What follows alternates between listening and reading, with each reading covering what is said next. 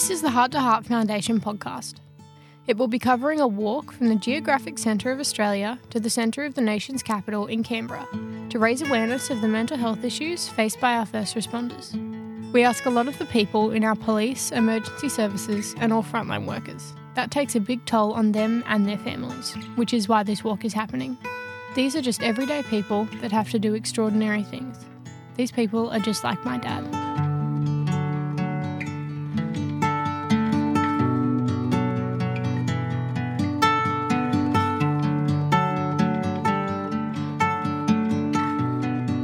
Welcome to the Heart to Heart Walk podcast. Today's episode, we're joined by Dr. Jackie Drew, an associate professor with the Griffith Criminology Institute at the Griffith Uni up in Queensland. G'day, Jackie.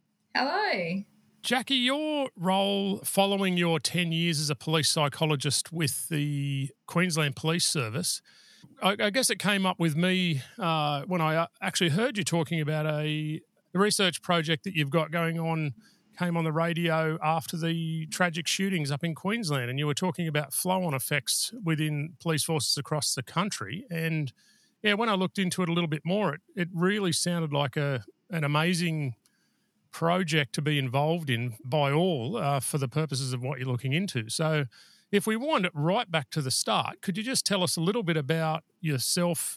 I guess a quick overview of what you did before your current role with the uni, but certainly interested in what your current research project is. Yeah, sure, thanks. So in terms of where I started, so when I finished my psychology training, just looking for a job in psychology, and back in the day you looked in the newspaper for a job ad, and that's what I did. And Queensland Police Service had an ad there for a researcher. And so I began my work in equity and diversity in Queensland Police Service, and then moved into a more of a psychologist role working with sexual harassment within the agency, so helping those that had complaints about other officers to negotiate a mediation and conciliation process. And then I worked in lots of different areas of Queensland Police, so leadership centre in recruiting, selecting coverts, and became very interested in how the organisational system of policing impacts on the mental health of officers who serve. So I spent about 10 years in Queensland Police, gave me a very good grounding in policing, and I tried to go to what I call normal psychology for a couple of years in there, outside of policing, and was drawn back to the police environment because I think that the work that we can do as psychologists within policing is so valuable. So I don't think I'll ever leave the policing environment, and, my heart really is in this work. So once I finished up with the Queensland Police Service, I came back to the university, but very much in the space of researching and working back with agencies around improving the mental health of our police officers and anyone that works within the police agency. So recently I've been awarded a 3-year federally funded grant through the Australian Research Council, and I'm working directly with Commissioner Katarina Carroll, who's our Commissioner of Queensland Police Service, and we have a 3-year project developing what we're calling an early warning system for police workplace health and performance. So there's been a lot of work done recently around trauma and individual interventions for officers. Resiliency, mental health literacy, a lot of work done around post-traumatic stress. So that's a very individual type approach to understanding, in particular, the impacts of trauma on our police populations. What we're interested in our research is understanding that aspect, but going beyond that. So also looking at what is the organisational system and what the work of policing does to the mental health of our officers. So we look at organisational and operational stress as well as traumatic and critical incident stress. And our research really is designed in looking at how we can reform police workplaces in order to be healthy work environments for our officers. We know that trauma is impacting on our officers, but that necessitates oftentimes individual interventions. So we prepare our officers to face trauma, and then we assist officers cope with what they have seen and what they've had to do as part of their work in critical incidents and traumatic events. What we often miss is that one of the key sources of harm that's impacting our officers is actually that organisational system. So we want to develop a preventative approach to make healthier workplaces before workplaces have the chance to cause harm to our officers.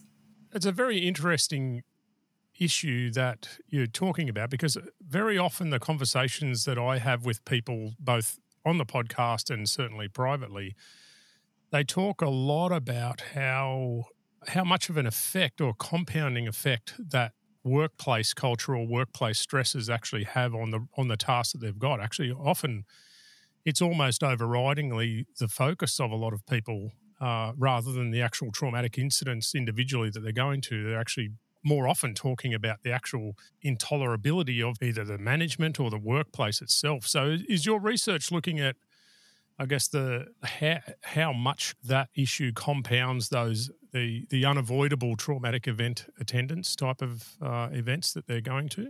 Absolutely. And, working in policing for a long time, as you also did, when I talk about the fact that trauma is just one part of the puzzle we need to understand, you get a lot of nodding heads from police employees around exactly what you said about understanding that it often is a compounding effect. So a story that I like to tell, which really cemented the idea that this research needed to be done. I thought it was a good idea, but one particular officer really impacted on me, and I knew I had to do this research. And that was an officer that I was talking to that had experienced a death in custody. So he had experienced a traumatic or critical incident, as we would call it. And I asked him what was the one event in his career that he felt had the most psychological impact, and he recalled the incident of that death in custody. And we talked about it for a while, and he really was focusing on the characteristics of that event in his career that would be characterised as the trauma of a particular person losing their life under his watch. And, he had sworn to protect and serve, and this was a particularly impactful event for him. As we talked about the incident more, he stopped at one point and sort of looked at me and said to me, the more I talk about it, the more I realise that, of course, it was a trauma or a critical incident, that death in custody that impacted on me, but it was all the things that came after it. And the things that came after it was an investigation. So he was under investigation for a number of years, which is a common story that we hear from officers. And the fact that he felt that his leadership, his supervisors, weren't supporting him. They had quietly said to him, "We know you did all the right things, you've got nothing to worry about." But didn't come out strongly to support him in that process. Yeah. His colleagues that couldn't contact him because he was under investigation. And so we talked about that, and it became very obvious that he felt that actually he probably could have recovered quite successfully from that critical incident or trauma. It would have had an impact on him, but it was those organisational system factors that came after that really was the thing that caused the psychological harm. So the recent data that we've just starting to release from the Queensland Police Service, we looked at trauma, organisational and operational stress, and we looked at the proportionality in the causes of burnout. And what we found is then when we look at those three factors simultaneously, trauma doesn't even predict burnout directly. It predicts burnout in the presence of organisational and operational stress. The story is a little bit different when we look at psychological distress as the outcome. So when we look at psychological distress, trauma does have a direct relationship with psychological distress, so indicators of depression and anxiety, so we would assume that. But organisational and operational stress, again, is having a significant impact. We actually found that in terms of predicting psychological distress, that organisational and operational stress causes 3 times the harm than a critical incident or trauma. Wow. Yeah. It tells us that the workplace has such a significant impact, which makes sense in policing. When we sign up to join a police agency as sworn officers sign up to join the police family, and they often find And they expect trauma, they expect critical incidents, but they may not expect the enormity of what they will see. Yeah, that's right, yeah. But what they didn't expect at all is potentially their police family is the one that harms them the most. Yeah, right. Wow, that's three times. Is there any part of your research that is looking at, I guess, well, I don't know whether to call it a misdiagnosis or a misread of a person's situation that they find themselves in after, obviously I'm talking about people that have been in for a protracted period. Mm. Is there any part of your research that's looking into whether people are being misdiagnosed with, I guess, stress-related, critical incident or traumatic stress-related conditions versus those organisational stressors in their life? There's a really interesting body of research that has started with defence personnel and veterans that I am now looking at in the police population because I think it has a lot of relevancy. So the research that's coming out around the defence or veteran population, there was a study that looked at the diagnosis of post-traumatic stress disorder and then looked at this concept of post-traumatic embitterment. So embitterment is the feeling that you've been undervalued, you've been disregarded by your agency or, in this case, the Defence Force. So your service hasn't been valued. And then you create feelings of anger and resentment towards the organisation because you're feeling that injustice of what you've given to serve and what you've gotten in return. So the research in that veteran community space has found that actually a large percentage of individuals who had originally been diagnosed with PTSD actually would have been more appropriate and to have a diagnosis or some sort of symptomology and then intervention plan around embitterment disorder. Now, post-traumatic embitterment disorder is not in our diagnostic manual that we use to make formal diagnoses yet. There's been a push that we need this concept called post-traumatic embitterment disorder. So it's a diagnosis, an informal diagnosis currently, but it has diagnostic criteria. It's just not in the formal system. But it's really powerful to think about that a large number of those veterans that were studied, they were being treated for a stress disorder that had emanated from a critical incident, and that was their intervention plan with the medical practitioners. And it was a little bit of a red herring, I guess, that there was a whole raft of issues that they were grappling with, that whole organisational system being undervalued by the agency, that weren't perhaps being talked about or being addressed in the psychological intervention plan.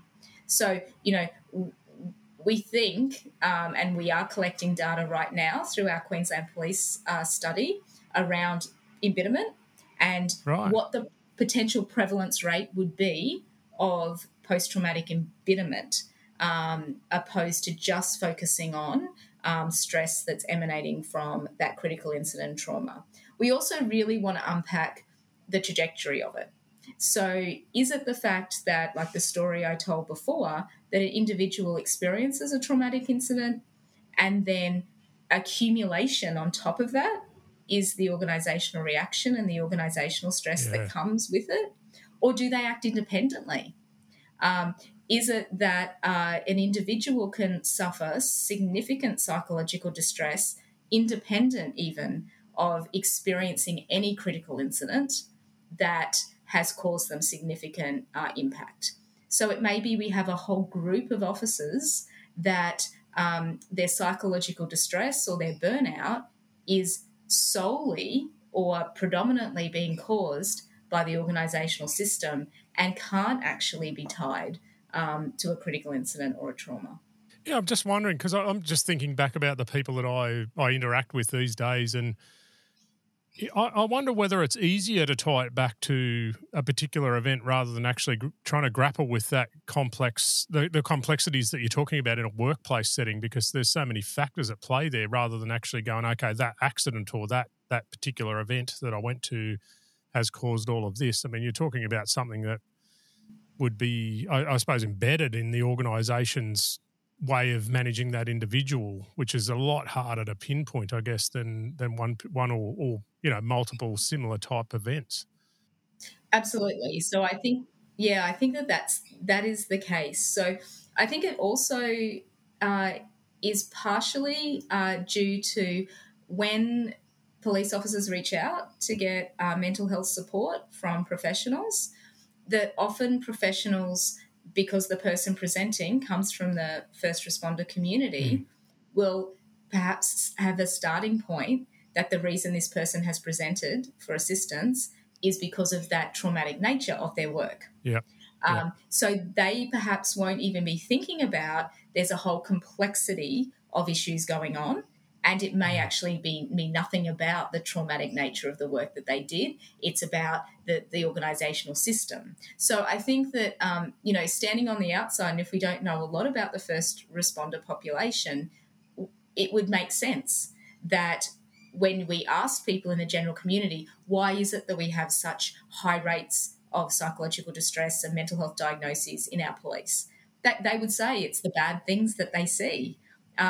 You know, and we know that's certainly a case for a proportion of our population, but it's not the only thing we now need to be focused on. So, you know, we need to be more inclusive in our view, opposed to being too myopic, and understand it is complex. Like you said, it's easier to think about, oh, it must be one incident, because then we can focus on that and we can try to control it and we can try to unpack it and we can try to recover from an incident or a few incidents that we can clearly describe. How do we describe the feeling of distress that we've gotten because we feel like our supervisor just doesn't care about us? Yeah. Or our colleagues haven't been supported when we needed them the most. So it's a grayer or more difficult thing to put your finger on to say, actually, yeah, that's the connection with how I'm feeling. That's what's harming me. In some ways, I think it's interesting that we have had a focus on critical incidents and trauma, and the fact that it is becoming more normalised within our police populations, which is an amazing thing from where we came from a few years ago, that we actually now acknowledge that the traumatic work that police and first responders do does impact on their psychological health, and it's okay to put your hand up to say it does. Now, we've still got some way to go in that space, but we've come a long way in terms of trying to reduce the stigma.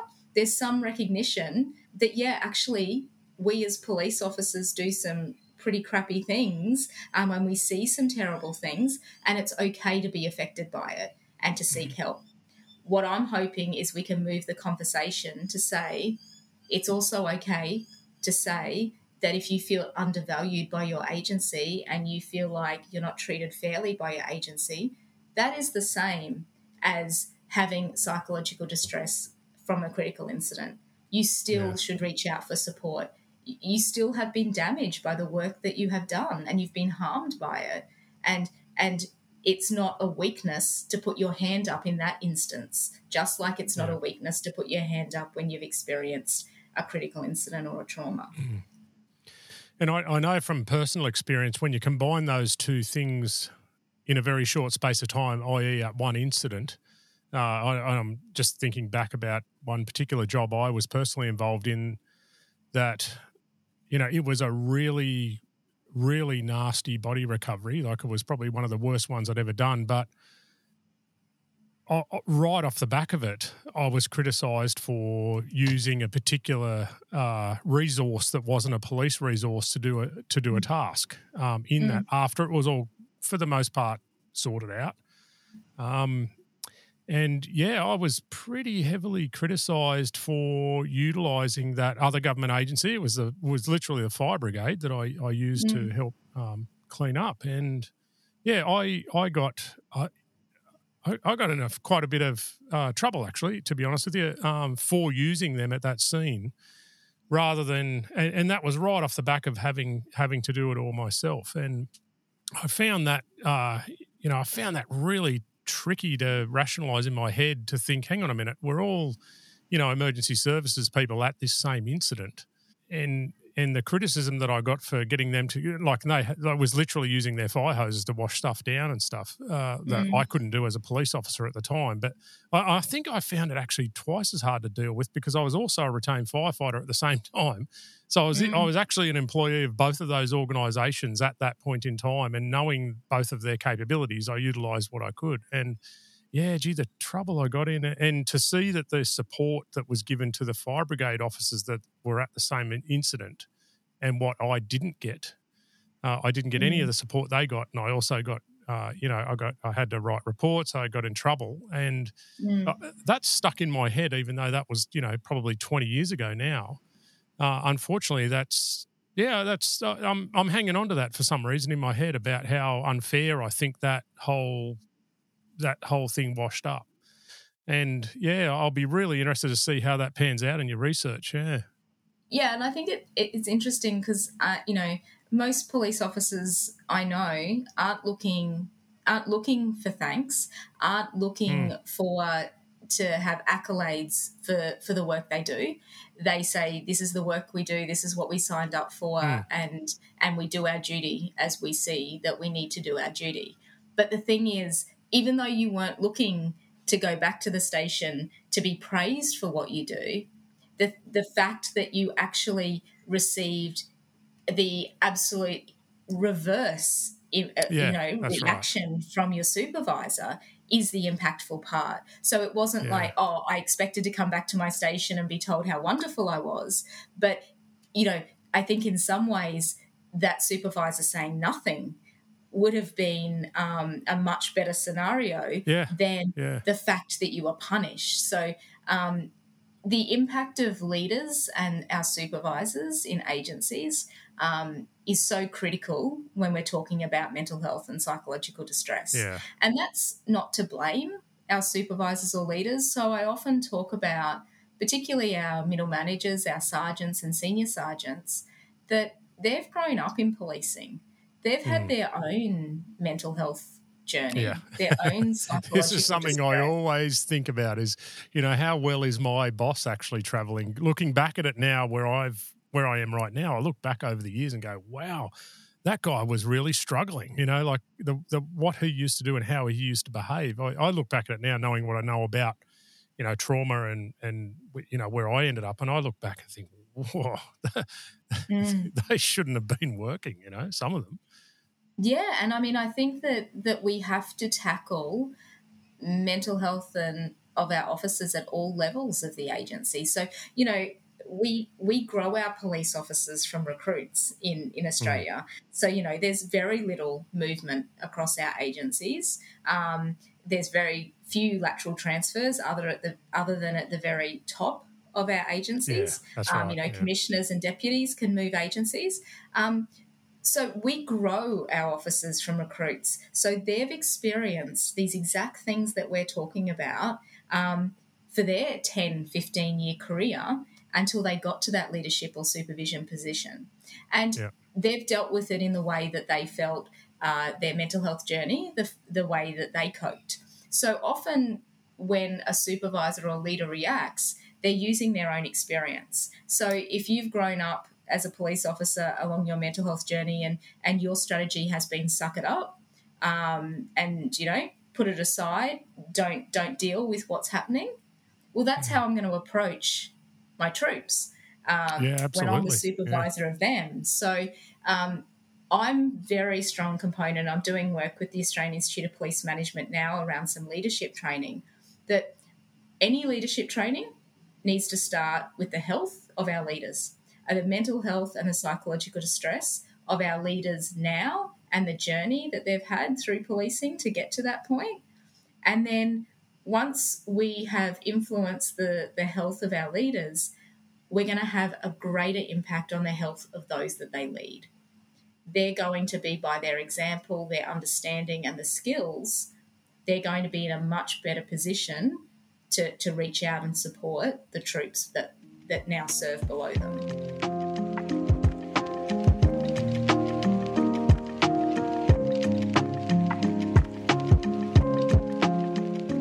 It's one of those things, isn't it, where as you've described that journey of becoming a leader in the police force, particularly having had to have that background in it to get through to where they end up. It is one of those cultural, well, I guess it's that, it embeds that particular cultural stance within the organisation, and it's such a big thing to try and turn around or even shift slightly, I think, in that sort of attitudinal space. But one of the things that I've just been thinking while you're talking, there's a lot of Queensland context to what you're talking about, and the walk is obviously a national sort of concept, and we have listeners all around the country. So is there a reason your research is limited to the Queensland police force and not the other police forces in the country, or was that the scope of your research grant or...?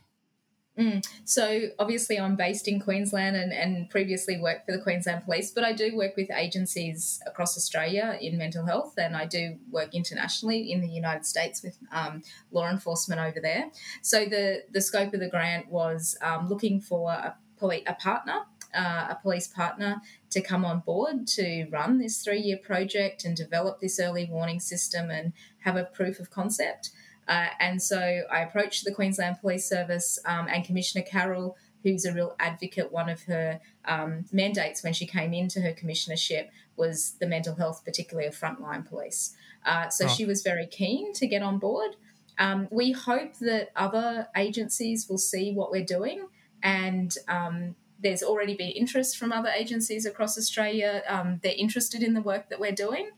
So our scope is just Queensland.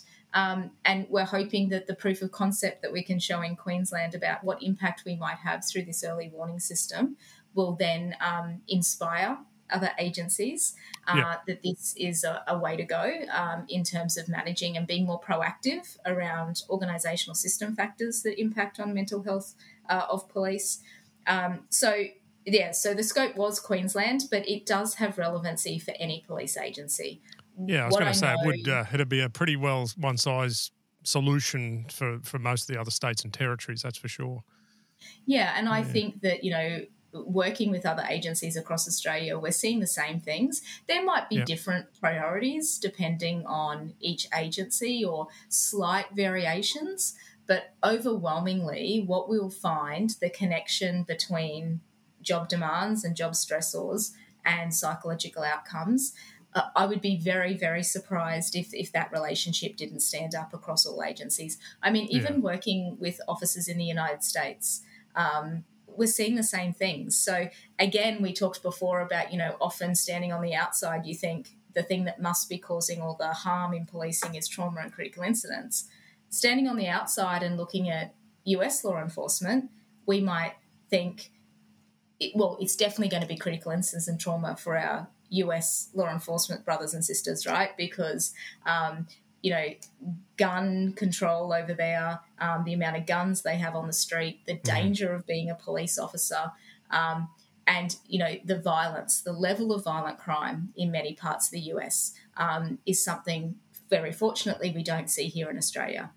Mm. When I go to the United States and just completed a national survey with a big fraternal organisation over there, the Fraternal Order of Police, we're finding the same thing, which surprised me. I thought trauma would be, and critical incidents at least would be, having a larger proportional harm on our officers over there. It comes down to the same thing. How just, how fair, how valued am I by my police agency? Yeah, right. That's still the thing that's impacting on them, and still the thing that can alleviate the impact of trauma and critical incidents on psychological distress.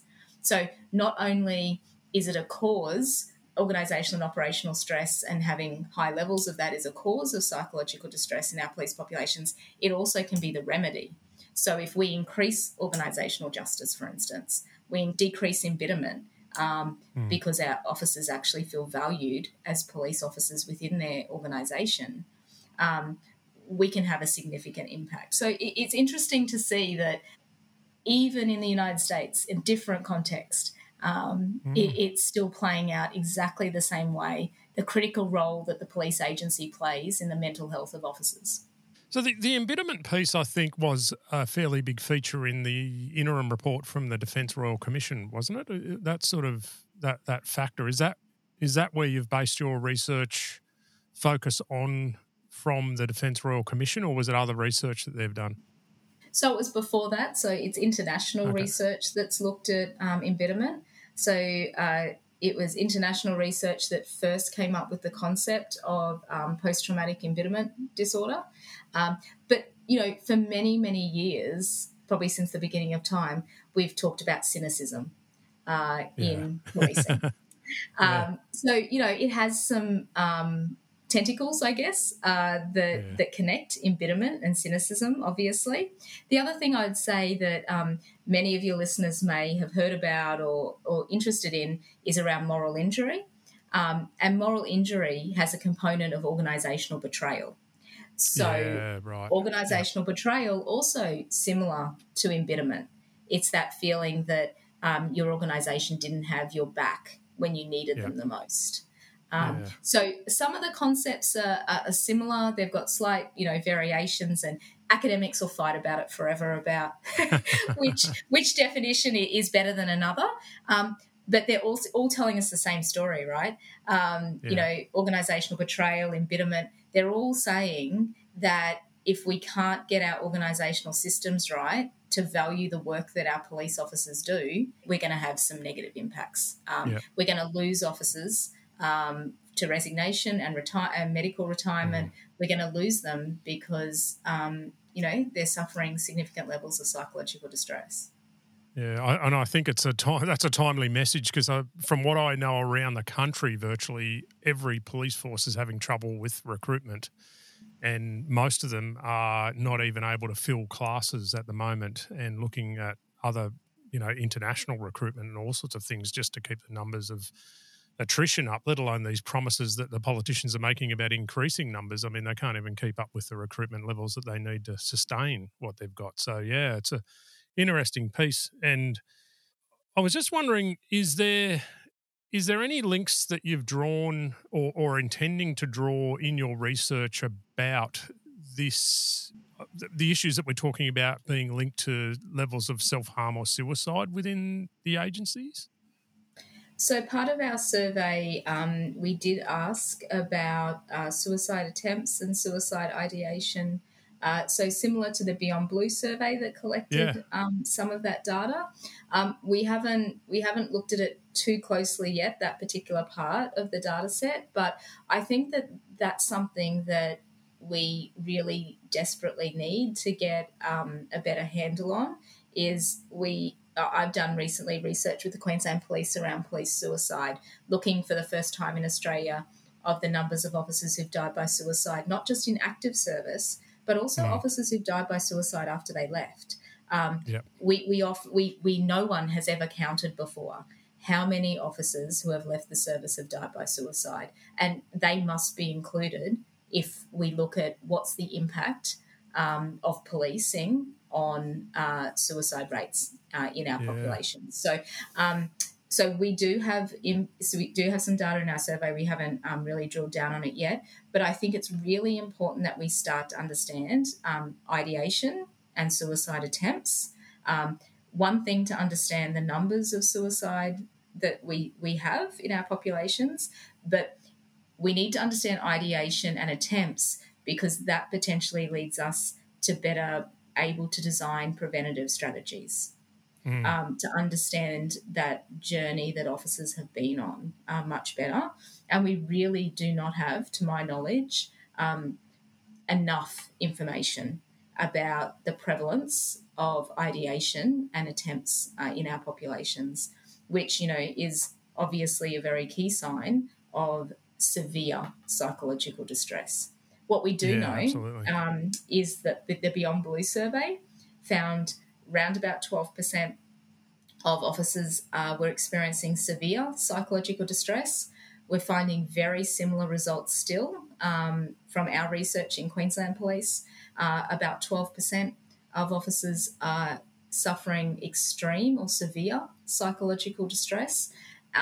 If we compare that to the Australian employed population, it's about 1.5% of the population will be in a severe distress category, and we've got 12%. Wow.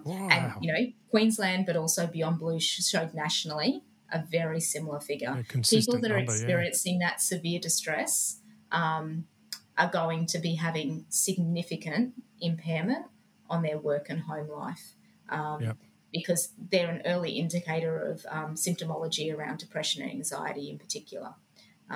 So often I think it's interesting because when we talk about, you know, rates of psychological distress or burnout, so, you know, 12% of officers that have severe psychological distress. And then we look at other police agencies here and across the world and we go, oh, yep, that's about how many we have, about 10 or 12% fall in that severe distress category.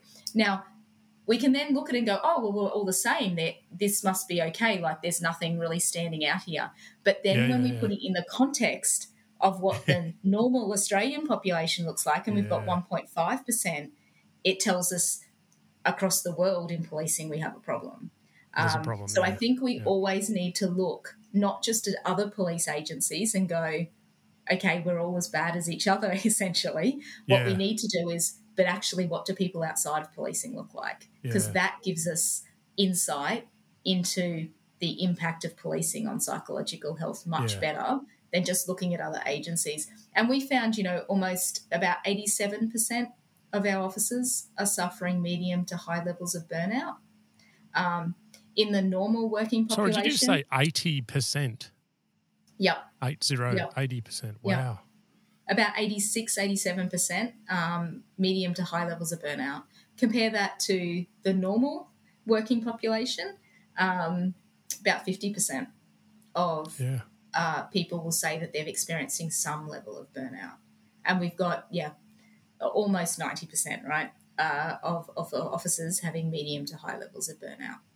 And that's psychological as well as physical fatigue. So when we talk about burnout, it's a combination of physical fatigue that might come from overtime and shift work, but it's also the psychological fatigue that's coming from being part of a particular workplace. Yeah. And I think a lot of those things blur into each other after a while. Like you can sustain in short bursts certain amounts of that stress or that overworking, but I think once it gets chronic, it embeds itself, unfortunately. The more burnout we have, the less likely we're able to cope. So burnout is on a continuum. So when we're in the early stages of burnout, we sort of have the cognitive capacity to think about how maybe we can manage this, what coping strategies can we put in place, what can we do to alleviate feelings of burnout. Once we have chronic burnout, which we would say that police are experiencing given that they've got medium to high levels of burnout, once you get to a chronic stage of burnout, you don't have the cognitive capacity to work out how to remedy your situation. You come up with your solutions, You're psychologically exhausted and your range of ability to think about options to recover from the stress you're experiencing becomes narrower and narrower and narrower because your cognitive capacity is focused on just putting one foot in front of the other.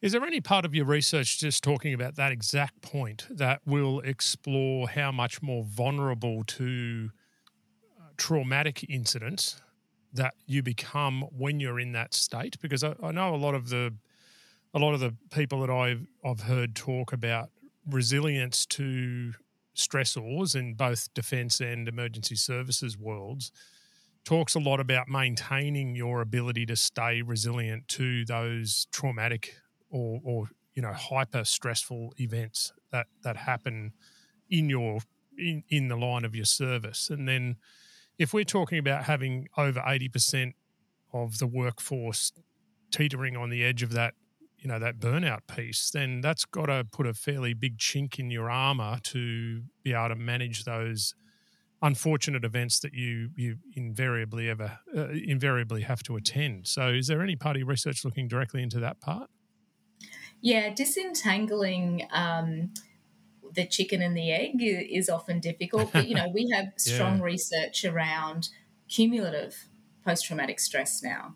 So we readily acknowledge that you know, in years gone by, I guess, with post-traumatic stress, we thought about one critical incident or trauma. We now know, particularly in first responder populations and policing, that it can be one single event, absolutely, but more often than not, it's the accumulation. And then absolutely what you're saying is correct in terms of as we pile on more and more experiences, it erodes our ability to cope. It erodes our ability to be resilient. It erodes our ability to bounce back. So we often talk about, with officers when we're talking about the impact of these cumulative stresses, about, you know, think about having a backpack on your back right now and think about all the things that you might have experienced in your 15-year career. Think about critical incidents and trauma. Think about the organisational and the operational factors that have impacted on you. And each one of those things is a rock in your backpack, a pebble in your backpack. Yeah. And think about how many pebbles go into that backpack over a 15, 20 or 25-year career. And often we don't realise, because it's one little pebble at a time, we don't realise until it just at some point there's a tipping point and it becomes too heavy for us to carry. And that's the point of chronic burnout or exhaustion. And then at that point we don't know how to shed the backpack because it's just too heavy and we just keep trudging on, carrying that heavy backpack, trying to cope. Yeah. Yeah, I think there definitely is a point that you just go into coping mode and, I can see how that can really erode your ability to navigate those other stressors that are part of the job and your life generally, because the unfortunate side of, well, the reality of it is, as you'd know from your time as a police psychologist, that it flows onto the family and these things impact your whole life in and out of work. So I think with the analogy of the backpack is we've got to get better as organisations and, you know, individuals of realising when our backpack's half full. So not waiting to that point. But in order to, you know, I guess encourage our officers to make an earlier call, we have to have supportive mechanisms in place for them to do so. We need to ensure that it's okay for our officers to go, I'm not at the stage of chronic burnout yet. I'm not at the stage where I have to think about medical retirement, but I acknowledge that I'm on that track. And putting their hand up and not being punished for putting their hand up, that they haven't waited until they're about to fall over before they seek help. So often once officers get to that point, of, you know, falling over, we swoop in, hopefully, and we put all the support mechanisms in place. But we have to do that much earlier. Why are we waiting for our officers to get to such a level of harm that it's an emergency situation? Yeah. We need to take 5 steps back, and when the backpack's half full, and say, what can we do now? Do you need to sit out? And that has to be a joint conversation. So an officer can't be just taken off the road or their service weapon taken off them, because that's a punishment. It needs to be a joint conversation. What can we do that is going to work for you in your current circumstance, that will give you a break, that will relieve the pressure, that will give you that ability to have the cognitive space to recover? And then you're back to fully functioning an officer back on the road, if that's where you were. Yeah, you've hit the reset button. But it's exactly the conversation I had with someone recently where I talked about wishing I had more acknowledgement about the job that I was doing back when I was doing it, about the effect that it was going to have on me, and actually going, okay, this is going to knock me around. These are all the strategies that I really need to focus on to keep myself going well and doing it as well as I can, because, as you said, you get to this point where you're really not you're absolutely not functioning in an optimal state, but you're functioning well enough to stay at work. But then if you hang on too long, too tight, I think unfortunately, it makes the choice for you, and it no longer is within your control to actually, make choices that can bring you back out of that state. I think it actually gets hold of you, and as you said, you're cognitively not in a position to make rational choices about how to look after yourself after a certain point. And then yeah, all you can do is hang on, and then unfortunately when that thing happens, it makes a choice for you, all right, and doesn't leave it up to you anymore. And I think this is only going to get worse with, we mentioned before we were talking about the difficulty in recruiting officers, and, we're also facing a significant amount of our officers about to retire. So in Queensland we have a mandatory retirement of 60. So we've got a lot going out at the end of their career, and we're finding it difficult, as across Australia and the US, they're finding it difficult to recruit. What does that mean for the officers that are currently there? It's only going to exacerbate their burnout. I mean, Absolutely. They're going to be under-resourced. We know one of the critical operational stresses and organisational stresses is lack of resources and staff shortages. Yeah, staff shortages, Yeah, staff shortages comes out nearly top of the list across all different surveys about staff shortages is the thing that's impacting on our officers the most. And we're in a context right now that's going to be exacerbated. We're asking our officers to do more with less than perhaps we have ever done, or in recent times we have done, because we simply do not have the human resources that are covering what we need to cover in terms of our policing functions. So in terms of mental health support and getting people to put their hands up early, it's never been more critical to get to that point that officers can do that and sit out for a week or 2 weeks or take some leave, have that, release that pressure valve and get them back as healthier and fully functioning than waiting to the point where our officers actually are leaving our agencies. We can't afford to lose our officers. We need to keep them healthy and safe.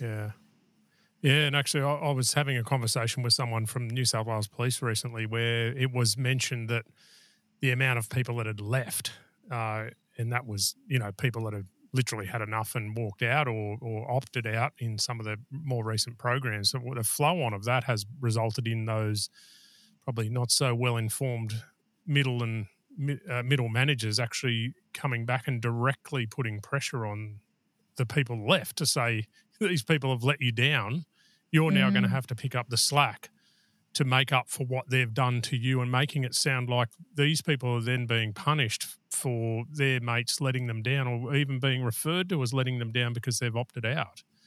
I just find that cultural position in that, even just the way that's framed and phrased to the people left is just, it's damaging. It's got to be damaging. And look, on that note, I'm just wondering, do you have at this point in time a view on how your research will look as an end product, or how that will come full circle into implementation phase, what that will actually look like? So the research that we're doing in the survey and the data that we've been talking about is to be used to develop a predictive model.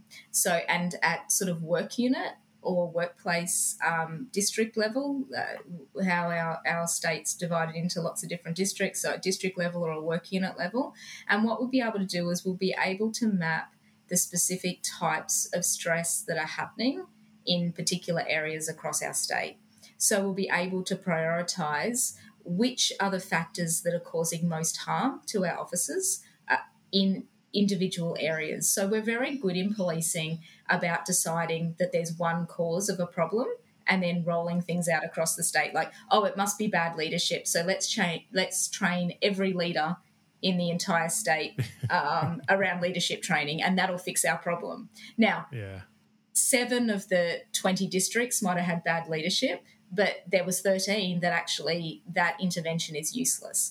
So what we're doing with our data is, and to use an analogy from our good friends in fire, to direct the hose at the right spot, is we're able to identify, well, for your district, for your work unit, what is it that's impacting on your officers right now, and what are the mitigating factors that we need to pump up and to better implement in your particular work unit in order to offset the psychological and burnout effects that the organisation and the work that policing is having on your officers. So that's sort of the implementation, that the data provides us a very clear view, a very specific view around what are the psychosocial risk hazards that we talk about that's coming up in new legislation, what are the harming factors that are happening for your district.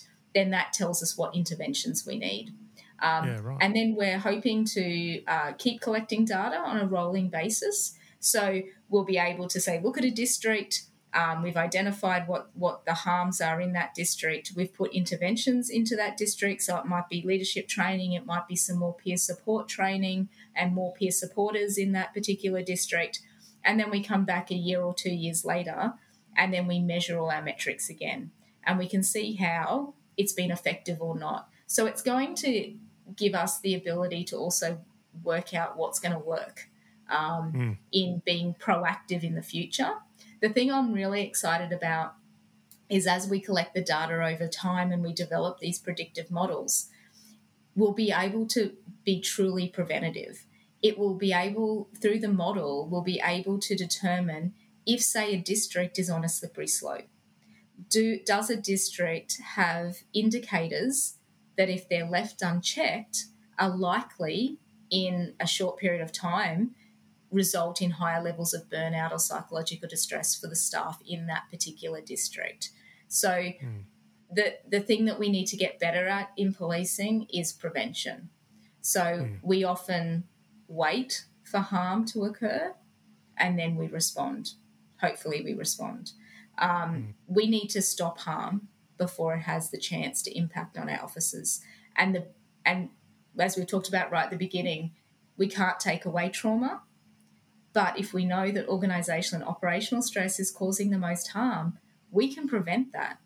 We can change those factors significantly, and by changing those factors, we're going to reduce that almost 90% of burnout and that almost 12% of severe psychological distress. We're going to really have a significant impact on those things if we can make healthier workplaces for our officers. Our officers do amazing work, are amazingly resilient to the trauma and the incidents that they face, and we need to make sure that our police agencies aren't letting those officers down, that the organisation and our police family is the safe place that we say it is, and in our culture we talk about we're the police family and you come back to us and we'll support you. I think, you know, over time maybe we've lost our way a little bit and we need to make sure that police do truly feel that their agency is the safe place to fall. Yeah, and it is one of those identity things, I think, that you're so loyal to this place that, as you said, you know, most people join fairly young, spend a lot of their formative years in that job, and they're very attached to it with respect to their identity. And I think when that sours, the massive impact that has is devastating on the individual. And basically everything that we've spoken about, knowing fire services and people I know from ambulance, they're all suffering very similar issues, I guess, in the sense of, you know, struggling with short staff numbers, management issues or cultural issues. And on top of that, everyone's obviously getting exposed to traumatic incidents. That's the line of work we're all in. But, yeah, it's such a I can see the massively wide reach your research will in time have across other agencies as well. But, that piece about having that, as you said, moral injury linked to that feeling of the organisation failing you, that's such an important part. And that's why I think it's probably one of the biggest hurdles on the way out, and policing's terrible because I know I shouldn't say that strictly. Policing's bad in the sense of not recognising former members, and there's horrible sayings. This horrible saying of "there's nothing more X than an X." I don't know that that's prominent in the other agencies. I don't think they treat their former members. For some reason, the policing culture is once you're out, you're out, and you're not one of us anymore. And that's really, while you're in, that time and that moment is coming for you if you're scared about things affecting you too much and maybe being forced out or opting out, and knowing that you're going to face that hurdle of you're out, you're an ex. And that's a scary, scary concept. And I don't know why it's so well programmed into everybody to have that attitude. I don't get it, because I don't think defence is really like that. I don't think the other agencies are like that, but definitely policing, it's got this culture of really excluding former members. And I think, that's a scary concept. And I do wonder whether that's why a lot of people actually hang in for so long, because they're scared that so much of their identity is bonded to this policing thing, and then they're so scared of losing it and knowing on the other side of that they're an ex and they're one of them and they're on the outer, and it's you're not part of that family anymore. I think you've hit the nail on the head when you talked about identity, and this is why we have such impact around organisational justice and embitterment, is because when your identity is tied up with your role as a police officer, being part of the police organisation, and then you feel slighted or undervalued by the very thing that you tie your entire identity to, it has a devastating impact. And then I would say around identity that the struggle with losing identity is something that I think we need to understand much more. And I don't know either. Across the world, I hear the same, there's nothing more ex than an ex-cop, and I'm not sure where it ever came from, because I think you're right. I think defence, there's a little bit of that, but much, much less. And defence personnel seem to be able to, people tell me that they feel that comparatively defence personnel can leave with dignity from the defence force. I don't think have the same, that police officers feel that they leave with the same level of respect for their service after they've gone. But the research that I did around police suicide said that officers were struggling with their identity. So officers who had taken their life, active officers that were still in service, doing a lot of analysis around coronial files and their personnel files. One of the conclusions I came to was that officers were struggling with the loss of identity. So they knew that continuing to work in their current workplace or their current role in policing was harming them. They had insight into the psychological impact that it was causing them. But the thought of leaving the agency was too much. So they were in that no-win situation of knowing that maybe the best thing for them was to go and to get out of the situation that was causing them harm. But the thought of, making that leap to the outside and losing their identity was something that they didn't also want to face. So there was that real dilemma. And I also saw that in the officers that had left the service that died by suicide after leaving the service, and many of them had gone out on medical retirement.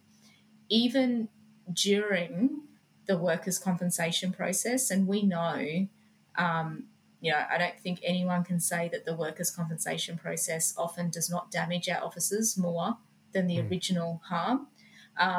So that process, even as officers went through that process of workers' compensation that was compounding the harm they were experiencing, there was certainly still evidence of that struggle with identity.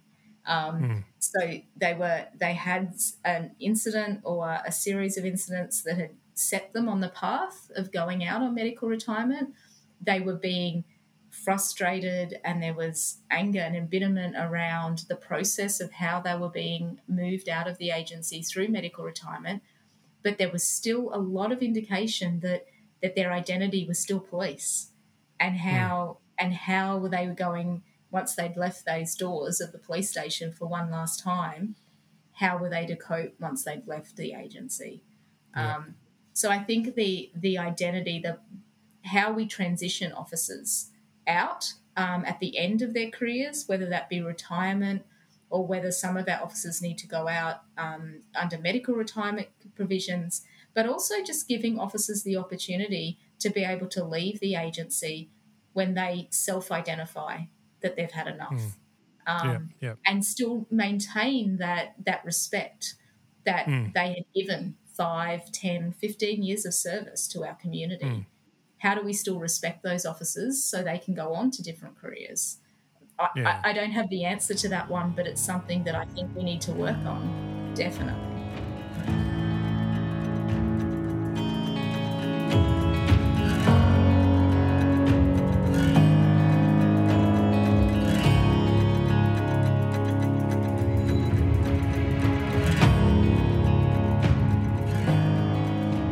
To take that fear of that nothing more X than an X type of concern out of the picture. I mean, that's why I'm so interested in what Victoria is doing with their Police Veterans Victoria organisation, which is, well supported by the Victoria Police Force itself in recognition of members that have, served and left, resignation, medical retirement, whatever, ill health. There is that place that they can go to, and just by virtue of the name of it, it is there to recognise them as a policing veteran. I think they're the only jurisdiction in the country that's got an organisation like that, that's specifically, even by its name, Police Veterans Victoria, it's supported by the police force in Victoria. I think that's an important step. But just going back a little bit, what you were talking about, the workers' compensation type system, I won't go down that path too much because we'll be here for another hour, but, I'm unfortunately a living example of how bad that can go. And as you've, pointed out, it's a devastating blow when you get a letter in the mail with your name on it saying we're declining.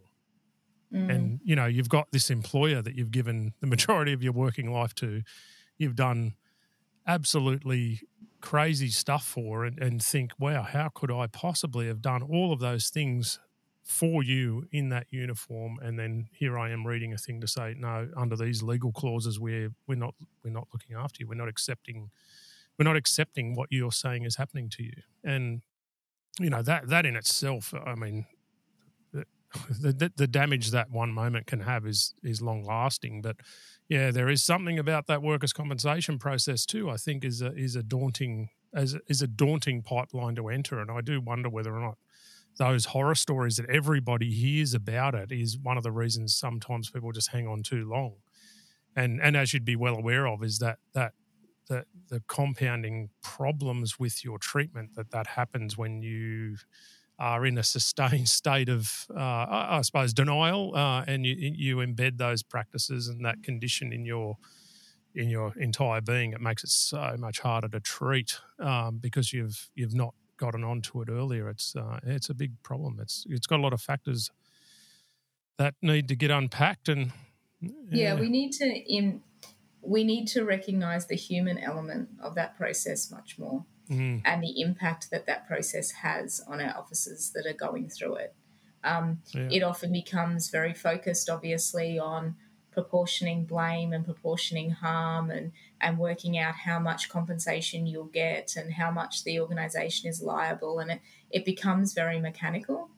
And we forget that it's a human behind that, the mechanics that are going on, and it's a human that has provided service to their community, have suffered as a result of that service that they've given to the rest of our community, and need to be duly recognised and supported in the process of allowing that person to fully understand the process and to be treated with the respect during the process. Because many of our officers... we should be encouraging some of our officers to leave the service and go on to have productive and successful lives after. And we should be praising those officers that have put their hand up and recognised that the best thing for them and the organisation is to leave the organisation, but we have to let them leave with dignity and the respect of the service that they had, and then go on to those very productive careers that we know police officers can engage in when they leave the service. Yeah, they shouldn't be leaving with one last moral injury from the process. Absolutely. Yeah, sadly. Absolutely, yeah. Yeah. Hey, look, thank you so much for your time today. I'm really keen to see actually what the end product of this is. In, you know, particularly obviously Queensland's going to have a good uptake of it, but you know, what you're looking into just has relevance to so many agencies, you know, across the country. I really hope that there's a huge uptake of these research outcomes and how they can and you know, the more we learn about how to keep people resilient to the traumatic events that they have to go to in the line of their work, you know, that has to be the focus going forward, as you said, in that preventative space and trying to make people robust to these demanding jobs. And, you know, this research is, you know, really exploring some of those organisational factors that can, you know, hinder or help how that goes, I guess. So, yeah, really looking forward to seeing it. Is there anything that you're looking at beyond this research at this point in time, or, you know, is it early days? Is it too early? And I guess one thing I haven't asked you is, when do you think you'll be finalising the research? So we still have a year or so to go on the grant. So we've done the big study in terms of the big survey that we did to collect all the metrics that I'm talking about. The next part of the study is to interview police officers. So the data tells us some very interesting stories, and, you know, overlay my experience in policing and knowing how police agencies work, we can make conclusions about what we think's going on, what's the connection between one thing and another. But what I want to do in the next stage of our research is give a voice to police officers to tell their story. And it'll be those stories that give life to the data. I want to be able to, when I present information about burnout or psychological distress or embitterment, and I get the opportunity to have a forum, whether that be with the troops or to senior leaders in particular, I want to be able to tell them the stories of officers that have told me the impact of those factors on them, because that's going to be meaningful, and I think it's going to be very clearly shine a light on the human element that we were talking about before. We're not talking about numbers. We're not talking about percentages. We're not talking about statistics. Every time we say that we've lost, 9 officers to suicide in the last 10 years, that's 9 individual people that we have lost. It's not 9 in terms of a data set. So the next stage is to do the interviews, because I want to be able to use the actual voices of police officers to explain the impact of the data that we're seeing, and then hopefully get some traction. So, I mean, I have to acknowledge that the Queensland Police Service signed up to this project. Commissioner Carroll has come on as a named partner on the project. So, she hasn't put it down the ranks in terms of someone lower in the organisation that's my industry partner. She is actually my partner in the research. So, I do give kudos to Queensland Police for putting their hand up. Any police agency that puts their hand up for research around mental health and psychological distress doesn't know what we'll find. So it takes some bravery to say, we want to know. We want to know the answer. We know it may not be what we want to hear, but we want to know the answer. And that's what Queensland Police Service did. So I'm very grateful to work with them, and the next step would be if we can convince some other police agencies to come on board. And, I mean, to have a national database around workplace health and performance of Australian police would be an amazing outcome if we can get there. Yeah, wouldn't it? It would be nice to have. It'd be nice to have better data on it too. I mean, some of the things that, particularly around suicide and self-harm, the data I think is pretty ordinary across the board, and certainly in its capture is unstructured in that sense, and will probably always be problematic until it's more structured data capture in the first instance. But And that was, you know, a recommendation from the Senate inquiry in 2018, wasn't it? That we needed a national database around suicide statistics. Absolutely. Yeah. And it's I know there's a lot of organisations that think they're capturing that data, but until I see, you know, proper structured data capture with mandatory, interrogation of somebody's background, I can't believe that that's actually comprehensive and you know, a valid data set, because it's just not. But they're just not capturing it. You know, and particularly post service and other agencies. Like, there's so many people that have, you know, had a main job throughout their life, but have been a volunteer in one or two or more volunteer emergency service agencies that will never be recognised should something happen to them down the track that they are a former emergency services worker. It's just the data granularity is just not there, and it needs to be. And that's sadly, it's one of those things that's why it was made into a recommendation. Unfortunately, no one's really actioned that one, but like the rest of them. Well, I mean, as I said, Queensland Police have the first ever database now, from the research that I did with the Commissioner and Assistant Commissioner Brian Codd, the first ever database of active and retired or officers who've left the service around suicide. Yeah. So if we could get that at a national level and have the level of analysis that we did, I think we could really have some really key insights that would work in the prevention space. So we'll keep putting one foot in front of the other, Matt, to try to shake the trees until we can get it to happen.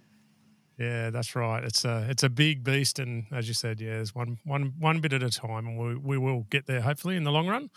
Yeah.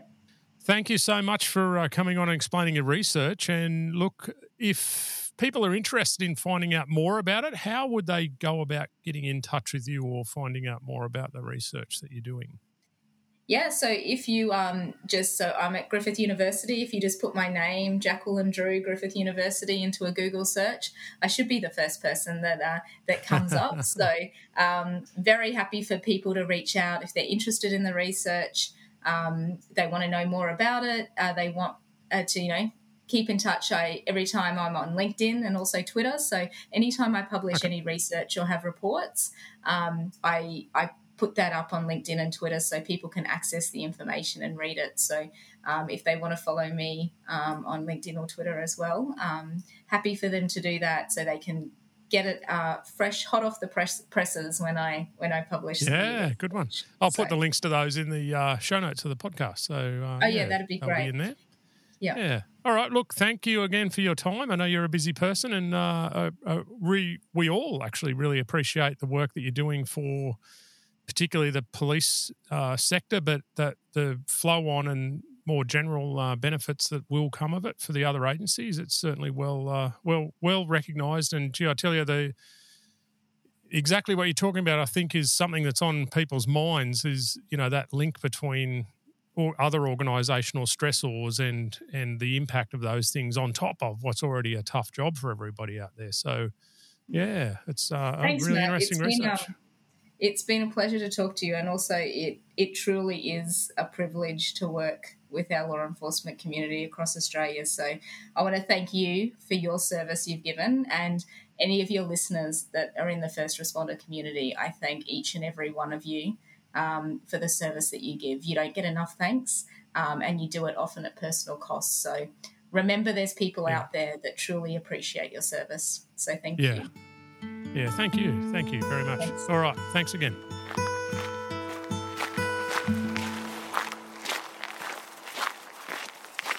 You've been listening to the Heart to Heart Foundation podcast, people on their own journey for the awareness of mental health in our first responders.